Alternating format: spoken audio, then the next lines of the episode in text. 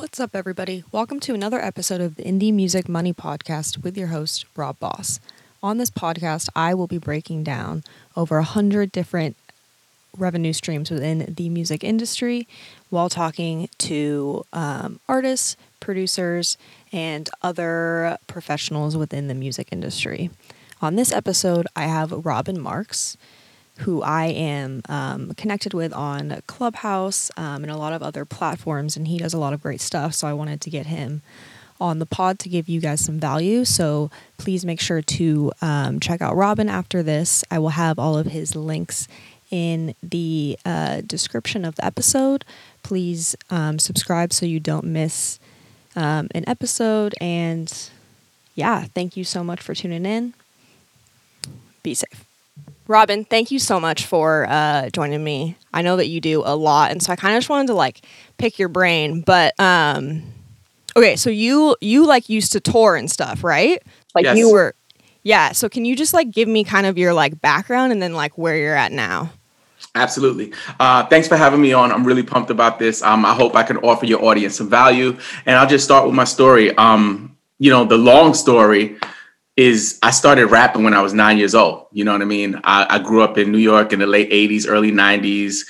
You know, my first hip hop experience was looking out my friend's back window and seeing Big Daddy Kane and Biz Markie like doing a video shoot. And I was like, I, I want to do that. You know what I'm saying? And, you know, I started rapping in high school and I was known as like the rapper guy. So there's like the jock, there's the nerd, and there was like the rapper, right? So when my when my um classmates were applying for colleges, I was sending my demo tape to you know record labels. So I would go on the back of tapes and I would you know find the address, whoever the A and R was, and I would send them my demo tape that I was making on a karaoke machine in my room, right?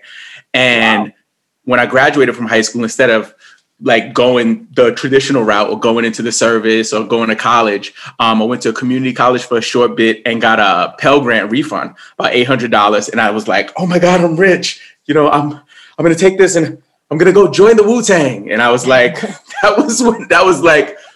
You know, me, what I wanted to do was join the Wu Tang. Like that was my dream. That's what I wanted to do. So, funny thing is, my friend and rap partner, um, his name was Repo Man. His name is Darren. Um, his brother was actually roommates with Cappadonna from Wu Tang. So he went up there before me. He was like, like, you got to come up, Rob. Like, trust me, it's to be on when you get here. I'm 17 years old. I'm like, you know what? Pfft, running away from home, taking my $800 and I'm going to join the Wu Tang. So when people were in college, you know, in their first and second year of college, I was in Staten Island trying to join the Wu Tang. Um, fast forward, I never did any music with the Wu Tang, but I did learn a lot uh, being around Cappadonna and around his roommate Blue and my friend Darren. Um, made, made some mistakes as a young man up there running around, um, you know, in New York City in the 90s. You know what I'm saying? When Wu Tang was at the height of their peak, me like running, ar- running around with a Wu Wear shirt. Um, but again, learned a lot. And then I kind of had to go home with my tail between my legs and I went back to school worked some odd jobs. And then um, in 2000, I came across a company called End of the Weak, which was an open mic in New York City, had just started that year. And I won their first ever MC Challenge. MC Challenge is a five round hip hop competition, freestyle, written, a cappella, beat juggling, um, and cipher trading bars with another MC. And I won that. So when I won that, I kind of got taken into the fold and went under the wings of the founders. Um, big shout out to Jason Williams, who he passed away last year. He's one of the founders. Uh, rest in peace to him. And from there, I was just like, yo, this is bigger than New York. Like we got to take this worldwide. I remember it was like like it was yesterday. I was in the room with um, two of the founders, James and Jason, and we were talking about like how we could do it. And they were like, "How how you gonna do it?" I was like, "Trust me." I took a book bag full of CDs, bag of clothes, about five hundred bucks, and I just went to Europe and started doing shows based on one contact that I had. And from there, I turned that into like a seven year mission.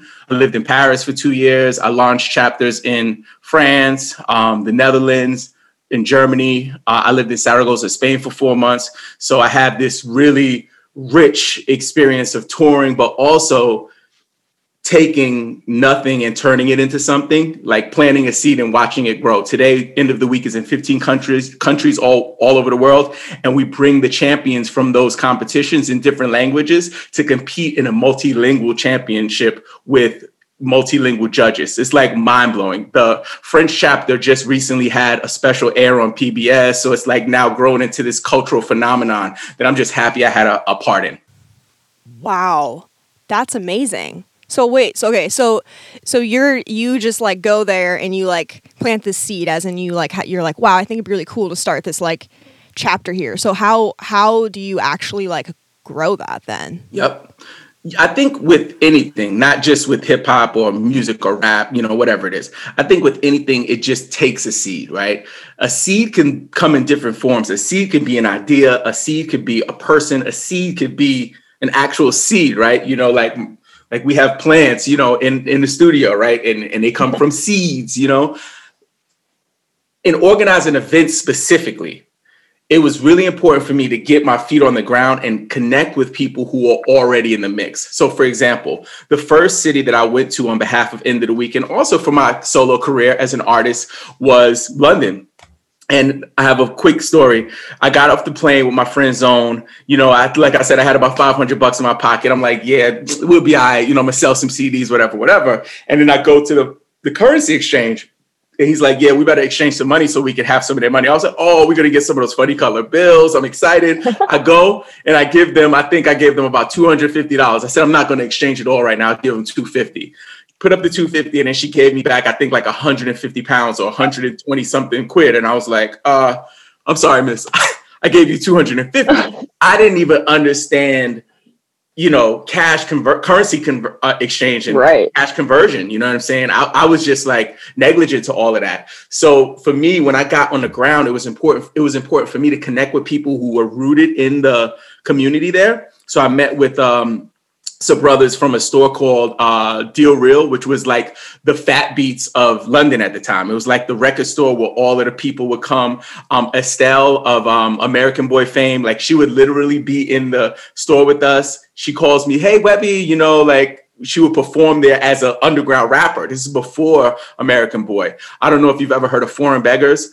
Um, they're a pretty big um, London hip hop group, and they were like okay. just coming up then. Task Force, just a lot of like well known Skinnyman. Um, a lot of different um, entities of the London underground scene were there. So then it comes across this American, and because I'm American, I already get a pass. It's like, oh, you're from where? Brooklyn?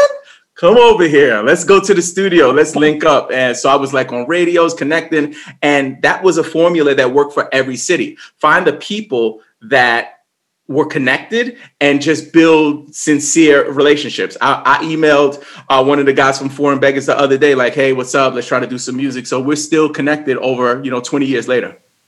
I love that.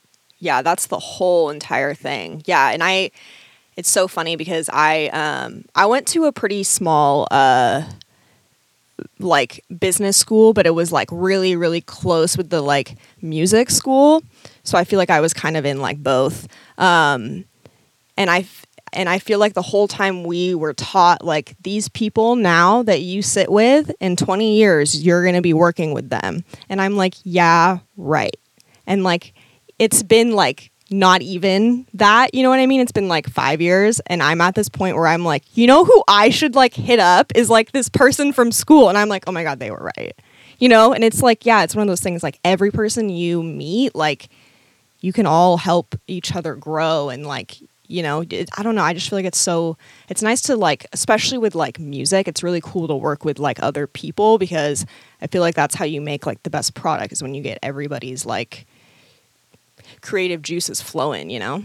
Yep. I think my favorite food, it, you know, is when people do that. They do like the fusion. It'll be like, you know, American, you know, and Argentinian fusion. Like, and it's the same thing when it comes to not just music, but just like co-creating. Like yeah. being creating by yourself is it's cool and it's fun but like getting ideas from outside of your normal circles especially can just do wonders for your creativity level. Yeah. Yeah so okay so do you find that like everybody you've met has been super sincere or have there also been people that you kind of need to like weed it out and like figure out like oh like they only want like whether it's like they just want you because you're someone like that always like builds them up or like whether it's like oh they just want you to like mix something and then it's like oh and i'm done with you. No i i've had some really wicked experiences. Um it wasn't all roses. Um uh, i was in a really bad situation with a label once in France. Uh, we had I'm not going to mention the name the label, but uh, we started off with a really good business relationship, and it just went south, and it almost came to fist, you know, a fist fight. Um, also, like had like guns pulled on me when I was overseas. Uh, you know, I had like some really messy situations. You know what I mean? Um, it, it was because when you're planting seeds sometimes finding fertile ground requires like lifting up heavy rocks. And under those rocks like if you've ever anybody out there who's ever done any gardening you lift up a rock that's been there for a while you're going to see some funky stuff crawling around. And yeah. it's important to know that there's a risk in doing that. Like people would look at me and be like how did you what are you are you crazy? Like you just like went to a country and you don't even speak the language you know what i'm saying so you could be, I would be in a room sometimes. Um, there's a, like a, a famous French artist I was doing music with, and like everybody in his his whole mo was like, I hate Americans. Boy. I was literally in his studio with like all of these Arabic guys. Everybody's like from Tunisia, Morocco. It's all like North African crew, right? Everybody. But they embraced me because they're like, you're different kind of thing. But I still had to have my antennas up. And I'll share a quick story. Michael Jackson died. So Michael Jackson died. And you know me, I'm like, New York hip hop soul kind of guy. So I know there's a lot of stuff about Michael that people say, but I, I, I still hold on to like my love for Michael Jackson and his music. I haven't quite got yes, gone same. there yet where the, the yeah. Uh, you know, you know, I don't have to go into it. But anyway, I, yeah. I find out that he died. My ex girlfriend at the time was like on a phone call with me, like, "Yo, Michael just died." I'm like, "What?"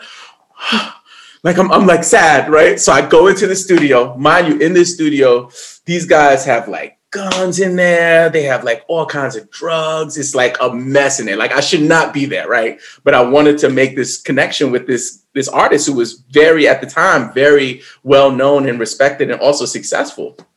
Um, and I'm like, écoute ça, écoute ça s'il vous plaît, écoute ça. Michael Jackson, de mort. And they looked up and everybody stopped, right? They're like, get out of here. Like, we don't, we don't care like we don't care about Michael Jackson. And right then I was like, oh, I am not, you know, this you, you know, you are not at home anymore. You're yeah. home now, Robin. Like tone it down. Yeah, all all they know is the stuff that we're like, nah, like but the music, you know, oh my god. That's so wow. I I I love that. so obviously you speak what is that French? Was that French? A little bit. I had to, you know, especially in France. I, I, I say that like in another life, I was a Frenchman. You know what I mean? Uh, so I spent so much time there that I had to pick up something. I'm not fluent, but I can definitely like go somewhere and tell someone to like stop, leave me alone, or hey, please, can you come here? Can I have your phone number? Can I have a drink? I can like get by. Yeah, that's that's super cool. Um, so you went there with 500 bucks did you find everything you were doing like profitable? Like how how did you survive just like doing it? Yep. So at the beginning it was really hard. I would say I was literally getting by by the skin of my teeth every day. I was lucky enough to have people back at home especially from end of the weak god bless them because you know without them i don't know how I could have furthered myself in that space, or we could have grown the movement. So they were, in a sense, funding what I was doing on a small level when it was like emergency time. Like I didn't sell any CDs, I didn't make any money from any shows that month. Then I needed to get a couple hundred bucks. Then something happened. I um I came back to New York after living there for a while, and then my phone started ringing, and people were like, "Hey, we have a band." We want you to be the front man of our band. We know the work that you've done in Europe, and we want you to come join our band. So the first band I joined was called Funk Addiction, and you know we had a really great run, and we did shows all over the south of France. One of my greatest moments of like doing music was performing at a beach festival. The sun was going down literally as our set was going with a full crowd. You know what I'm saying? Just like epic musician stuff, right? And with that relationship, it was extremely profitable. I was I was able to take the hustle is this is like a, a ninja tip for especially for my artists who are going to take the leap to do shows outside of the states. The ninja trick is if you save up the foreign currency, if the rates are higher or work in your favor with the American dollar. So at the time, the euro was stronger than the dollar. So when I brought a euro home, I was really bringing home like a dollar fifty.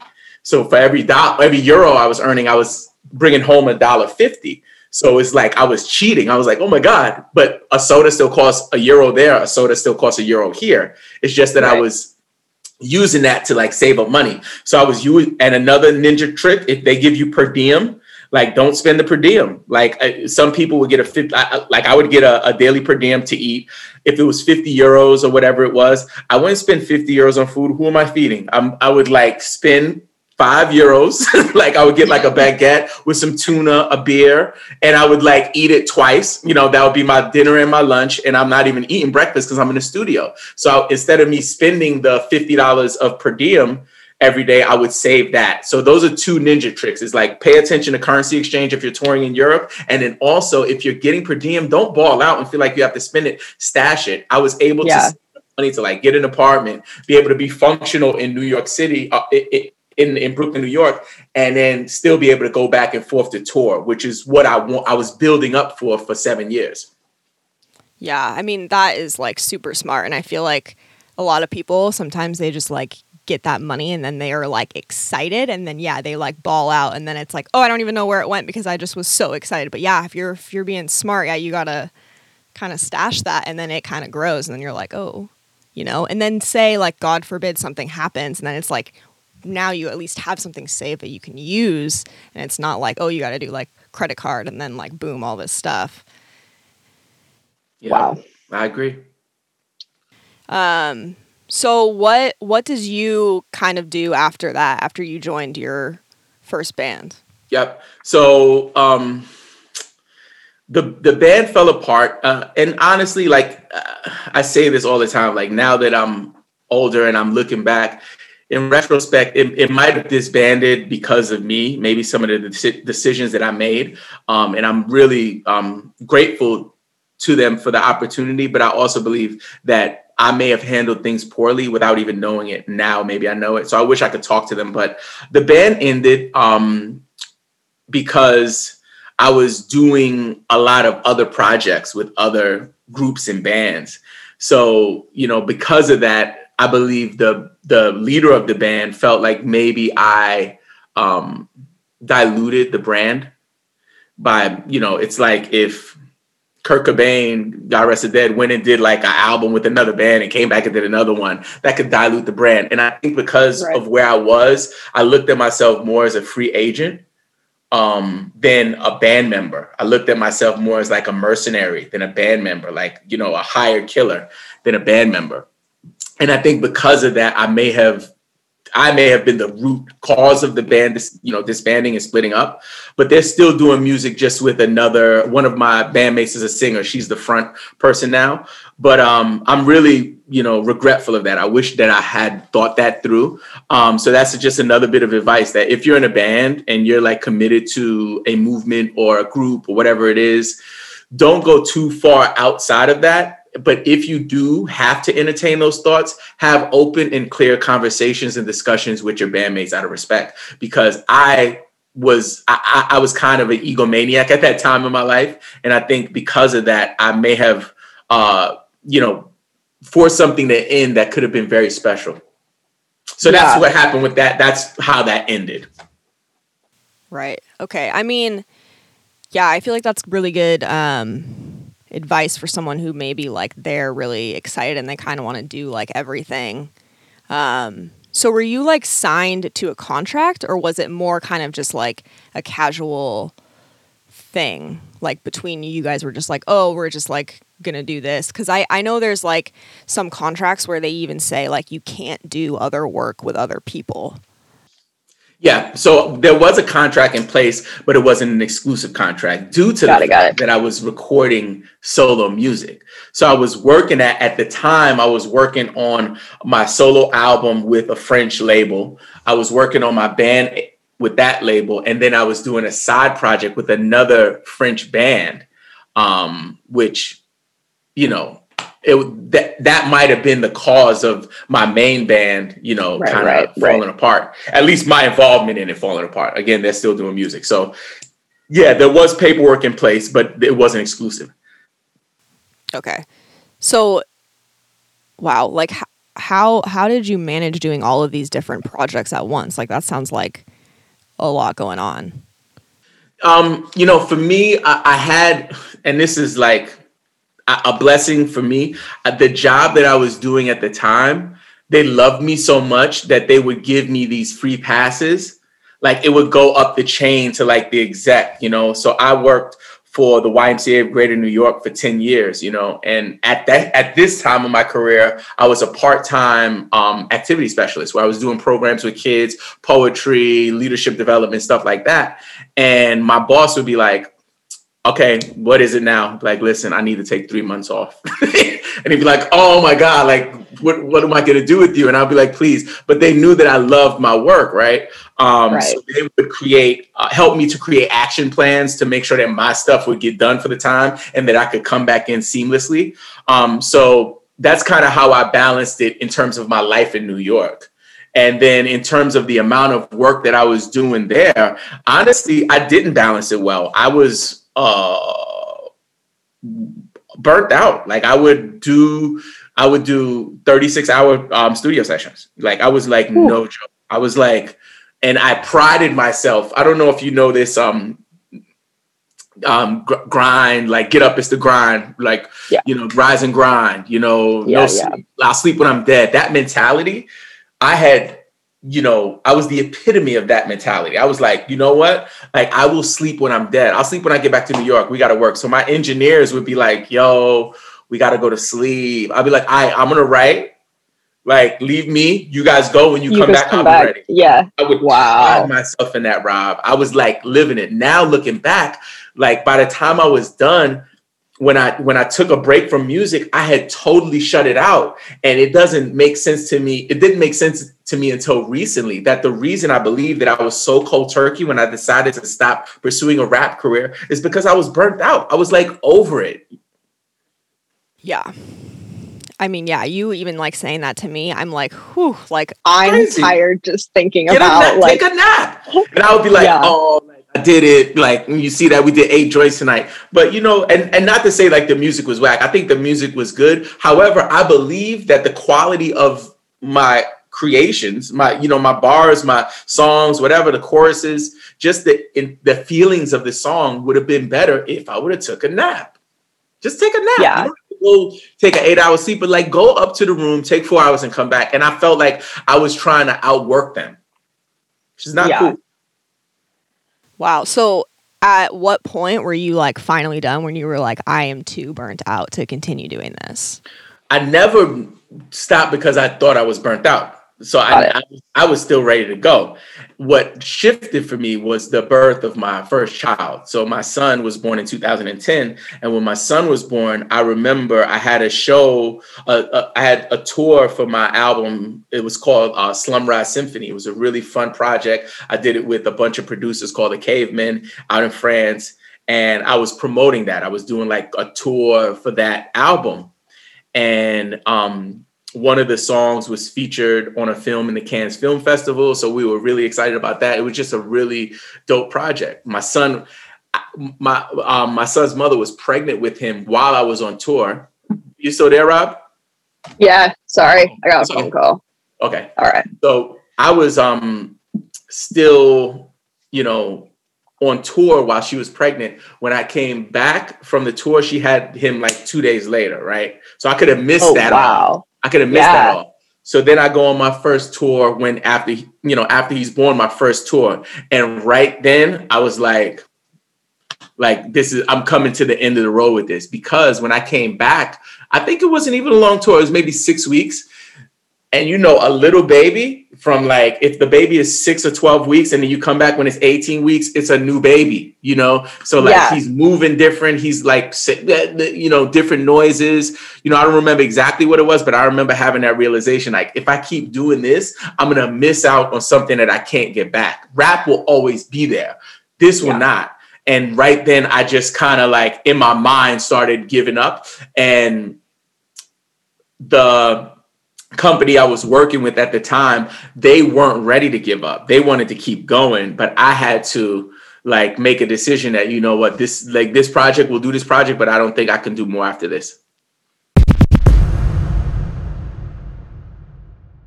Artists, are you tired of the low streaming payouts from Spotify?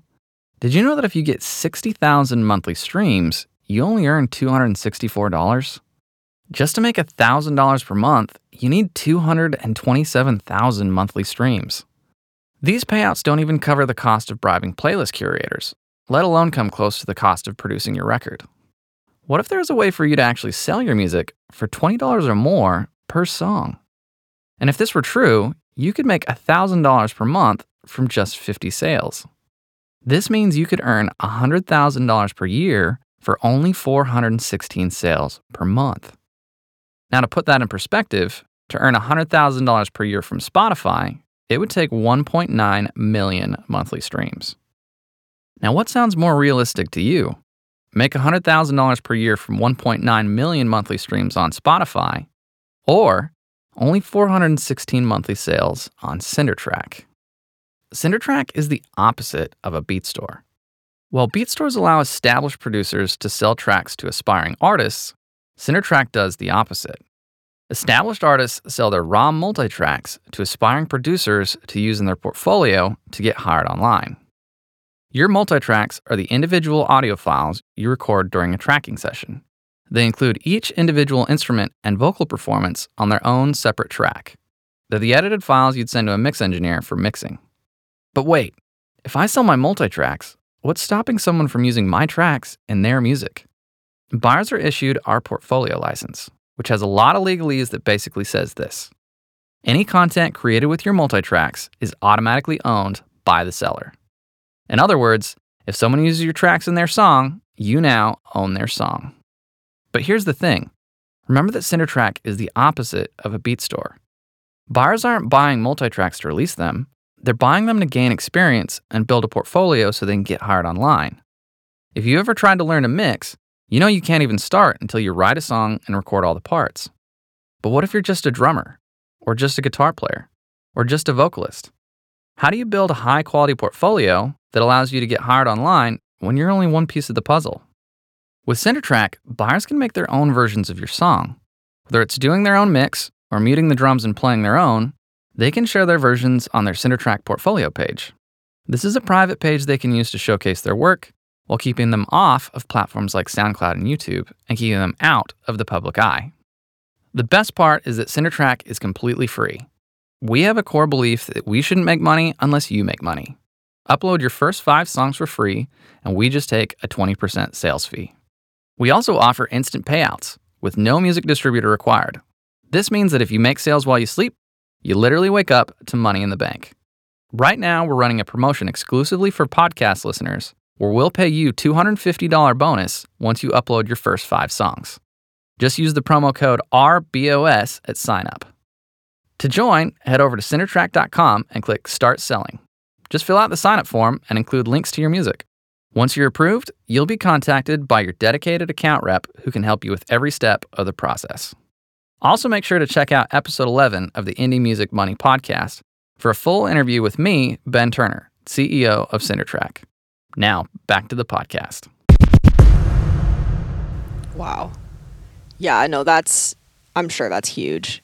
Yeah, my um my sister just um, had a baby two years ago now, and like that's not even my kid, but like yeah, when I would see her and it would be like now when I look at those like pictures when she was like a newborn, I'm like, who even is this? Like now it's like a little freaking person. So yeah, I couldn't even imagine like how you would feel if that's your child. Wow. I mean, that is that's like that's really really awesome of you to like take that that step because I feel like you know maybe if you wouldn't like who who knows what would have happened. But yeah, so like what did after that shift, like what did you kind of do next in terms of like music? So I I had taken a hiatus from rap, but I was still like pursuing my rap career, but I was still doing a live event, a weekly live event with uh, another band that I work with in New York City called the Melting Pot Band, and we had done this this monthly event, um, live event with a full band, two or three rappers, and we would just have these, you know, these sessions uh, at pianos in New York City in the Lower East Side.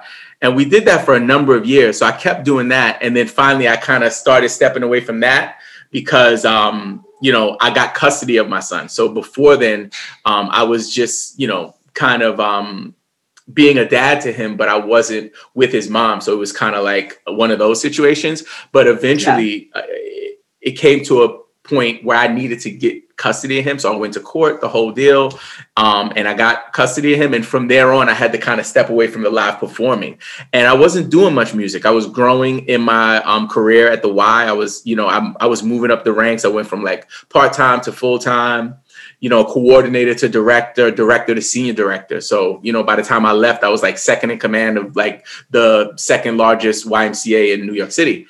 And um, for music, I kind of had like wasn't really even thinking about it. You know, the most I would do is like uh, talk battle rap with my friends. You know, uh, a couple of my good friends are involved in the battle rap community. I, shout out to Iron Solomon, Poison Pen, you know, um, Nems, and you know, the most I would do is like watch some videos of my friends. And then um, one Christmas, my my wife uh, brought home a present, which was an iPad, and she brought the iPad into the house so I'm like on the iPad and I saw they had GarageBand and I was like, oh, GarageBand, that's that thing, man. Let me check it out. So I start playing around with it. Like, oh, that's cool.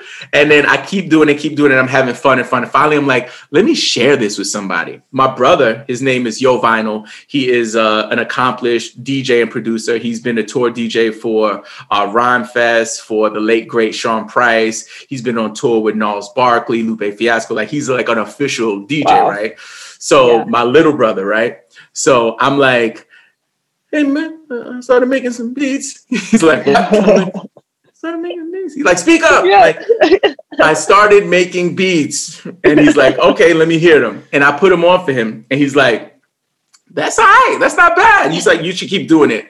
I swear to you. And he knows this, but I'll say it so your audience can hear. Like when he said that, getting a green light from him gave me the validation that I was seeking to be like, I can be a beat maker. Like I could be a producer you know, because there's a negative connotation yeah. with rappers who turn to producers like, oh, could make it as a rapper, huh? Making yeah. beats. Oh, sorry about that, Robin, right? It's not yeah. a cool thing, right? So I had that already in my head. How are people gonna look at me now that I'm doing that? But but when he told me that, it kind of made me feel like, you know what? Like, let me dig in. I upgraded uh, from the iPad. I, I, I bought I bought a um a MacBook Pro.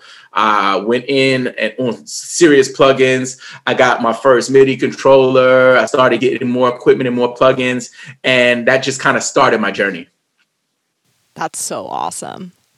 Wow, that's like so fun.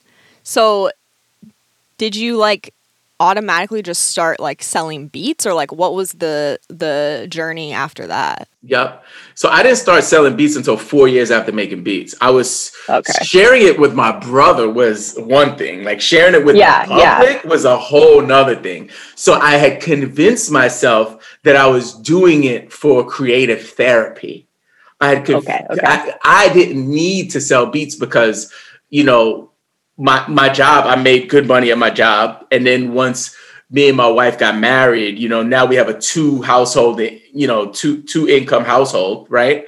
So we were good. Our kids are good. Like we didn't want, they didn't want for anything. We didn't want for anything. However, I did have a craving for doing more with my music because they started to get better and better. I was like, because I'm a rapper, right? So I'm not like right. just I, I didn't not come from music and start making beats. I like was listening to producers for 20 years before I started making yeah. beats.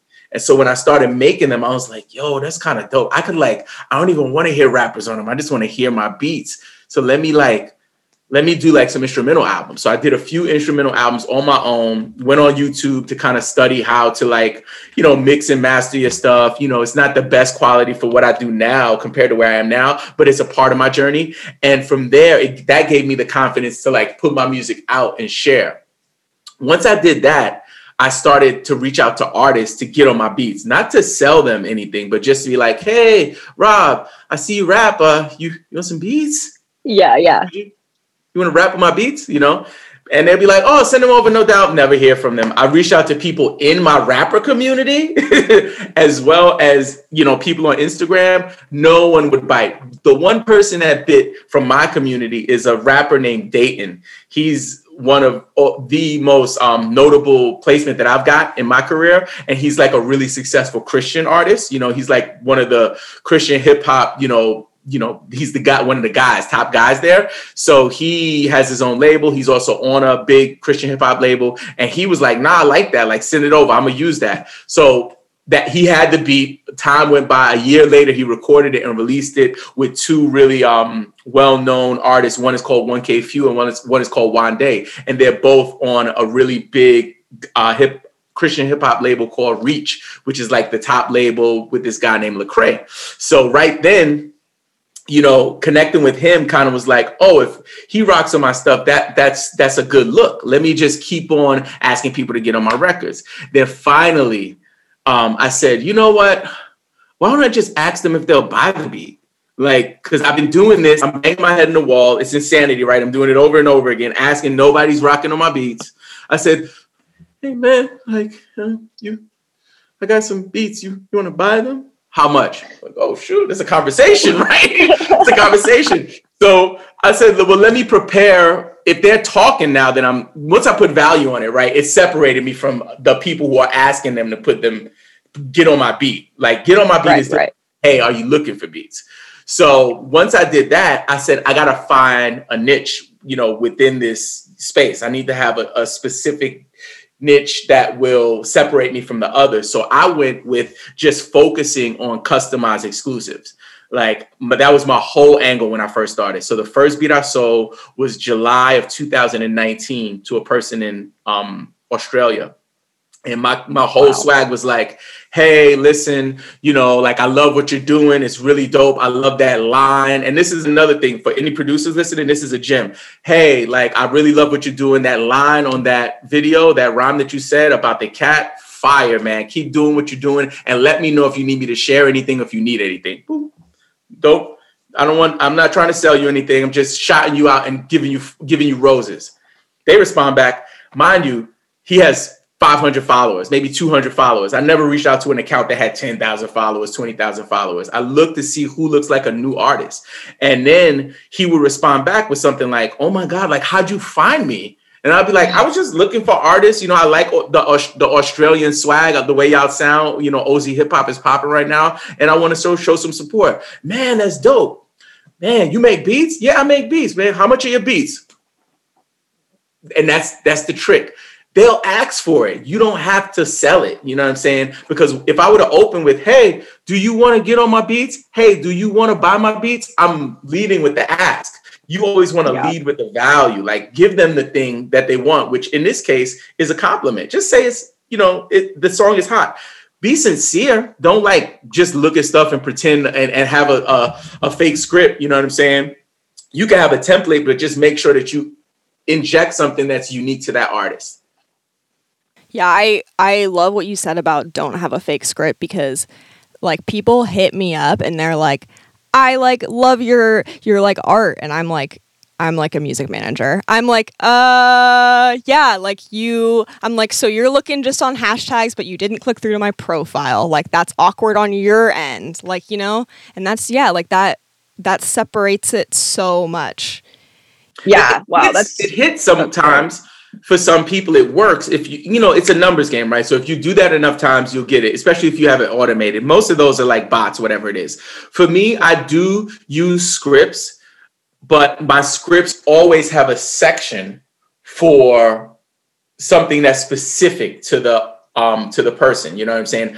Also i have scripts for qu- frequently asked questions so I use, um, I, and I don't know if your audience is familiar with it, but it's something that I'm like on a mountaintop telling people to use is if you have an Apple device to go into your settings and use text replacement because text replacement is like the wave. It it made things so much easier for me because once you're sending people messages and you're like, "Hey man, thanks for thanks for um listening to beats. Let me know if you want any." Hey man, thanks for listening to Beats. Once you do that two or three times, stop and say, how can I optimize my time? Because I just spent Yeah. five seconds on something that could have took me two seconds. And that's what text replacement can do for you. Yeah, I am with you on that. I um recently started that because I I try to like thank people who um follow me just so they know I'm like a real person and if they genuinely like followed me because they like have a question maybe this is all they need to like get that lead in to like ask me the question so I, I always try to be like hey thank you like blah blah blah like it actually like means a lot to me um and if you need help you know um and so yeah, there was like th- this point where I had like sent it like three times, and I was like, "Dude, I'm gonna go crazy." And I'm like, "Oh, you know what I should do is the text replacement." Yeah, so it's just so smart, and like even if you just like have it based on like groups. So yeah, if like people ask you the same question, like have something where you can just like respond to them to save you time, and then like you actually will want to hit them back and not be like, "Oh, another one of these questions," you know. Yeah, so I think that's like huge. Um, what do you what do you do about people who like you feel are kind of like trying to scam you or like they're not real? Do you do you find that you like get that still or is that more common with like a smaller account? Like what what do you think? No, I get uh, people try to scam me every day. Like it's, Yeah. you know, you just got to kind of read it, you know, to the best of your ability. I I think as people on, I was actually talking about this last night on my live stream about fear. Like back in the day, you know, in the prehistoric times, people were like scared of like dinosaurs and saber-toothed tigers. That's our you know our instinct is to be fearful of stuff right? And now in the social media age it's like we're really weary of like people who are messaging us that we don't know you know? So when when i reach out to a potential um you know prospect they're that way with me. Like when i do cold emailing i do a lot of cold emailing. They're like like who are you? How is this real? So for me how i handle it is really just I can see a like automated like group thread of like click on this link from a mile away. Yeah. I'll just delete those. That's how I handle those. If someone is like a real person on the other side trying to do the, you know, whether it's Spotify playlist, whatever they're targeting me for, honestly, and this is gonna sound really messed up, but I just play along. I'm just like, they're like, hey, man, really like your profile. I'm like, oh, I'm like, nice opening. He didn't ask me for anything.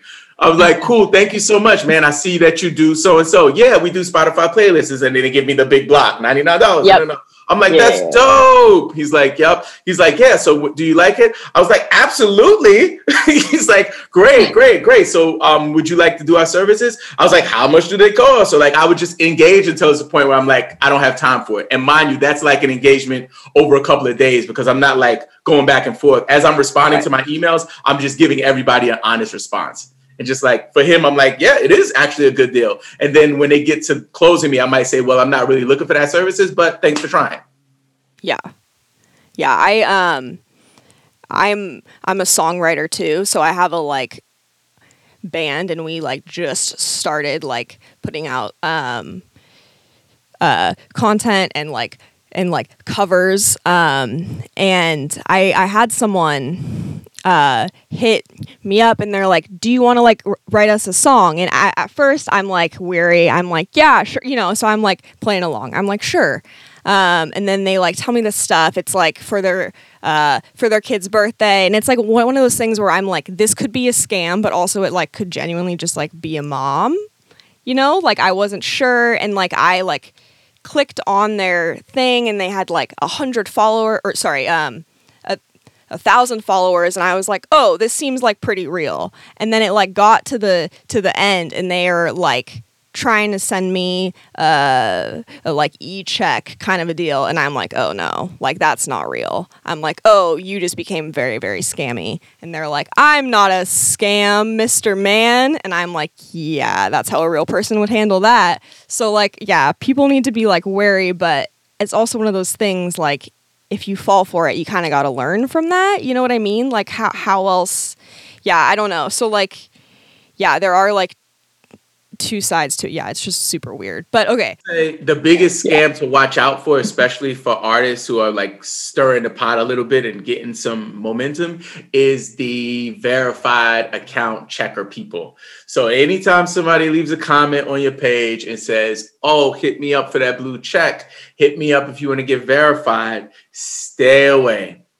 Yeah. Because it's not a thing you know and if they if it is a thing it's like a hacky html kind of deal that you don't want any parts of. If you get verified get verified the right way get some press you know go there's the application that you can do on instagram get some press make sure you go through the proper channels and wait your time. Yeah.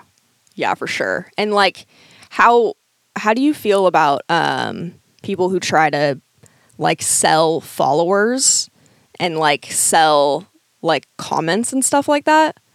Yeah, yeah. So for me, you know, er- early on in the game, you know, I was like testing everything. You know, that's one of the reasons why I had to like switch accounts. And my rapper name account, I I, I kind of closed up the shop on that, left a a note on the door was like, if you looking for me, I'm over here. You know, because I had caused so much damage to my account by testing stuff like that out. So somebody tells you, "Hey, give me five bucks and I'll get you, you know, a thousand followers." It's like kind of hard to say no to that. However, I think that uh, people are becoming more knowledgeable on how uh, platforms like Instagram operate and how that could negatively impact your, you know, your authentic, you know, organic growth. And um, so for me, like I I strongly recommend and advise that you never pay for any type of, you know, automated or, you know, generated, computer generated engagement. I do believe that influencer marketing is um, a respectable way to get traffic to your page. So if there's a page out there that looks legit and they seem authentic, like you go to their page and they have, let's say, 50,000 followers, and then on each one of their posts, they have at least two or 3,000 comments. Comments seem like real people talking, not just fire emojis or generic words, and they seem reputable. Um, specifically, if you can reach out to one of the people on their page that they've shared their post or they've that the people that have done business with them and get a legitimate review, then I'm okay with that. But in terms of like paying some like website some random yeah, yeah. If, if, if you if I give you five dollars and give you give me five thousand followers, that's like a bad look. Yeah, yeah, yeah, for sure. Um, yeah, and I feel like they say that stuff because it's like people are like, oh, I really want that thousand followers. But like, as I know, as like enticing as it sounds, you kind of just got to make the smart choice, which is like, no, you need to just, you got to wait. And just like the more you post, the more like organically you'll just grow. Um, and that's yeah. optics too, Rob. Like people are, the vanity metrics is like an optics based, you know, achievement. So, yes, if you have a million followers, that's really dope. Like somebody goes to your page and they're like, oh, blue check, a million followers, great. However, people who are really about it know how to see, know how to like identify fake followers. Like if I go to your page and you have 50, 60,000 followers, but then I go to your last post and you have like 10 views on your video, 100, even 100 views on your video. It's like, that can't be real. How do I have more views than you? And I'm like, I have 3,000 followers. You know what I'm saying? So I think that although it seems really cool, it depends on what the artist is looking for. If you want to be able to say, hey, look, screenshot, got my million followers, and you're not using your Instagram for business or to grow your fan base, then that's cool. Do that. However, if you're trying to like build uh like real authentic connections with a fan base using social media you want to have like we talk about the thousand the true thousand fans all the time. Um, you want to have a, I'd rather have a thousand true fans than one million ghost followers or like people in you know india who have one follower no post and no profile picture. Yeah same. Yeah. Yeah that's big. Um, okay so back to the uh to the like money stuff. So you were selling beats and then were you finding that like profitable or what what kind of came next after that?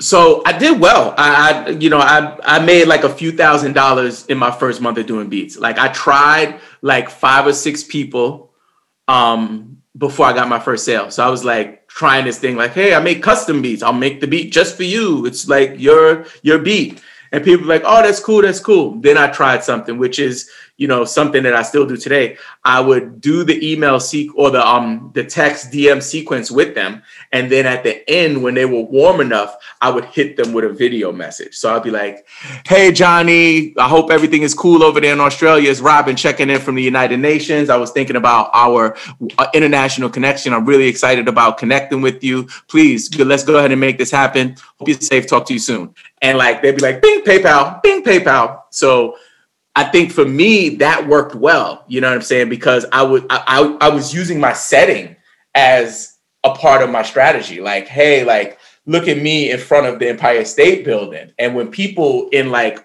a small town in in New Zealand see that, they're like, oh, like that's my producer. You know what I'm saying? So um, yeah, I did okay at the beginning. Um, but it wasn't until I started to you know make beat packs and um, do the MIDI money course and and join that whole movement that I started to see consistent you know growth. And honestly it's it's it's I have good months and I have bad months you know what I'm saying? One thing I would tell any creator out there in any field you know what I'm saying is that there's a compounded effect when it comes to being a creator. Like this is not the, especially music, it's not like an easy field. It's like the, it's like one of the hardest fields. Like you want to be a successful musician, ah, you're better off going to medical school. Be a successful doctor. That's a lot easier than this. Classes might be have to do a lot more um, in classroom training, but the training and the hard knock stuff we have to do is no joke.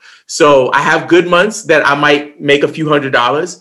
I have uh, really good months where I might make a couple thousand dollars. And I think the key is to know that the relationships that you're building, if you focus on relationships as opposed to the transactions, that the person who linked with you a year ago and got on your email list has been in communication with you on, to some level on social media.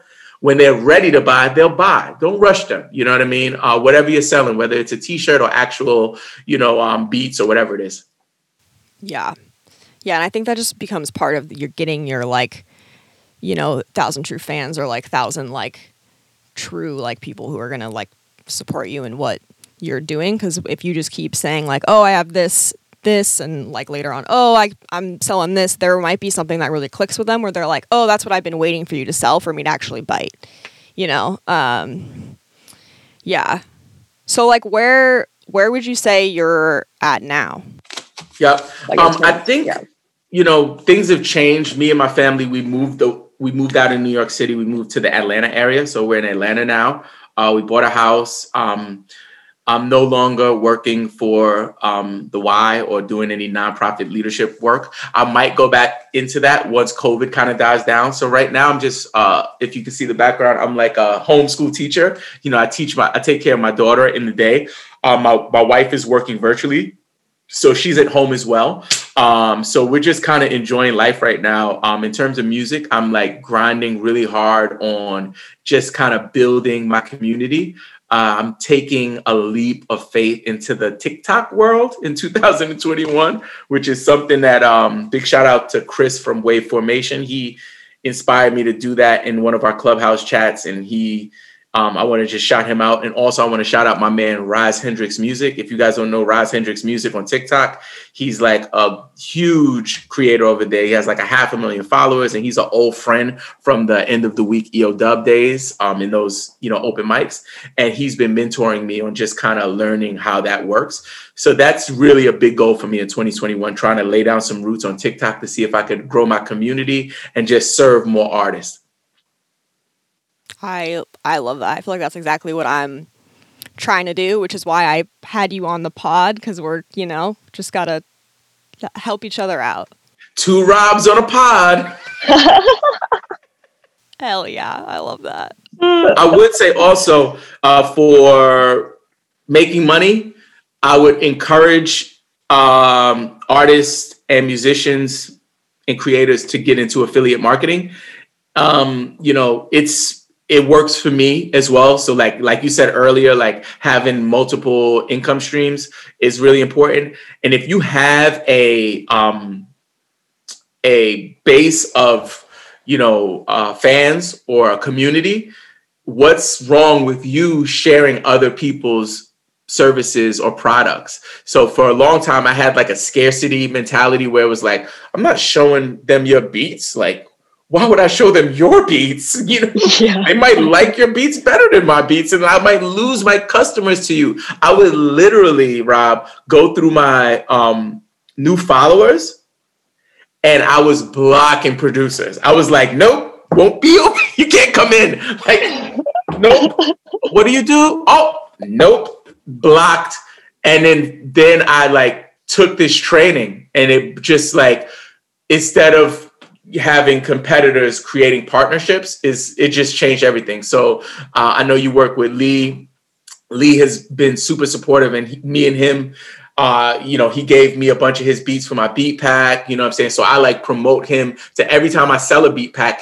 You know, he gets some kind of connection with a new fan or a new artist. So, like for me, I think it's all about us just building community as creators. Yeah, for sure. And like the more value you give to other people, the more they're just going to shout you out to people that they work with too, you know? So it's just like, yo, you have to meet this person who is like grown my yeah, it's just it's almost like stupid if you're not cuz it's like, hey, we're all trying to just help each other. It's not like I'm trying to steal your customer. It's like, no, I have other stuff to offer, you know? Yep. And if anyone is interested in becoming an affiliate with Robin Marks, they can just reach out to me. I'll gladly like put them on. It, it doesn't like cost me anything to do it. It's just about just doing a few things on the back end. But I'm always looking for people who want to like spread the word about what I'm doing. So and also if I could compensate compensate them for doing that, then so be it. Yeah, for sure. Okay, so where can uh you know people find you if they want to learn more? Yep. Um, you can find me at Robin Marks um, at um, on Instagram, on Twitter, um, as well as TikTok and Clubhouse. And um, you know, I'm launching a brand new program. It's called Robin Marks Live. It's going to be every Thursday at 11 p.m. I did my first episode last night. It's a you know, a, a podcast that we're going to record live. So we'll it's going to be airing on Twitch, it's airing on YouTube, it's also airing on Facebook. So it's some crazy simulcast stuff that I'm working on, but it's really fun. So if you want more information about that, just hit me up on IG. The best way to get me is to just send me a DM on IG and I'll get back to you, um, you know, as soon as possible. Awesome. Robin, thank you so much. This has been so great. Um, I'm sure I'll have you on later because I'm sure we have a lot more that we could talk about. But yeah, this was so great. So thanks again. Thank you so much. And I'm, I'm looking forward to coming back. And thank you so much for the opportunity. Yeah, of course. All right now.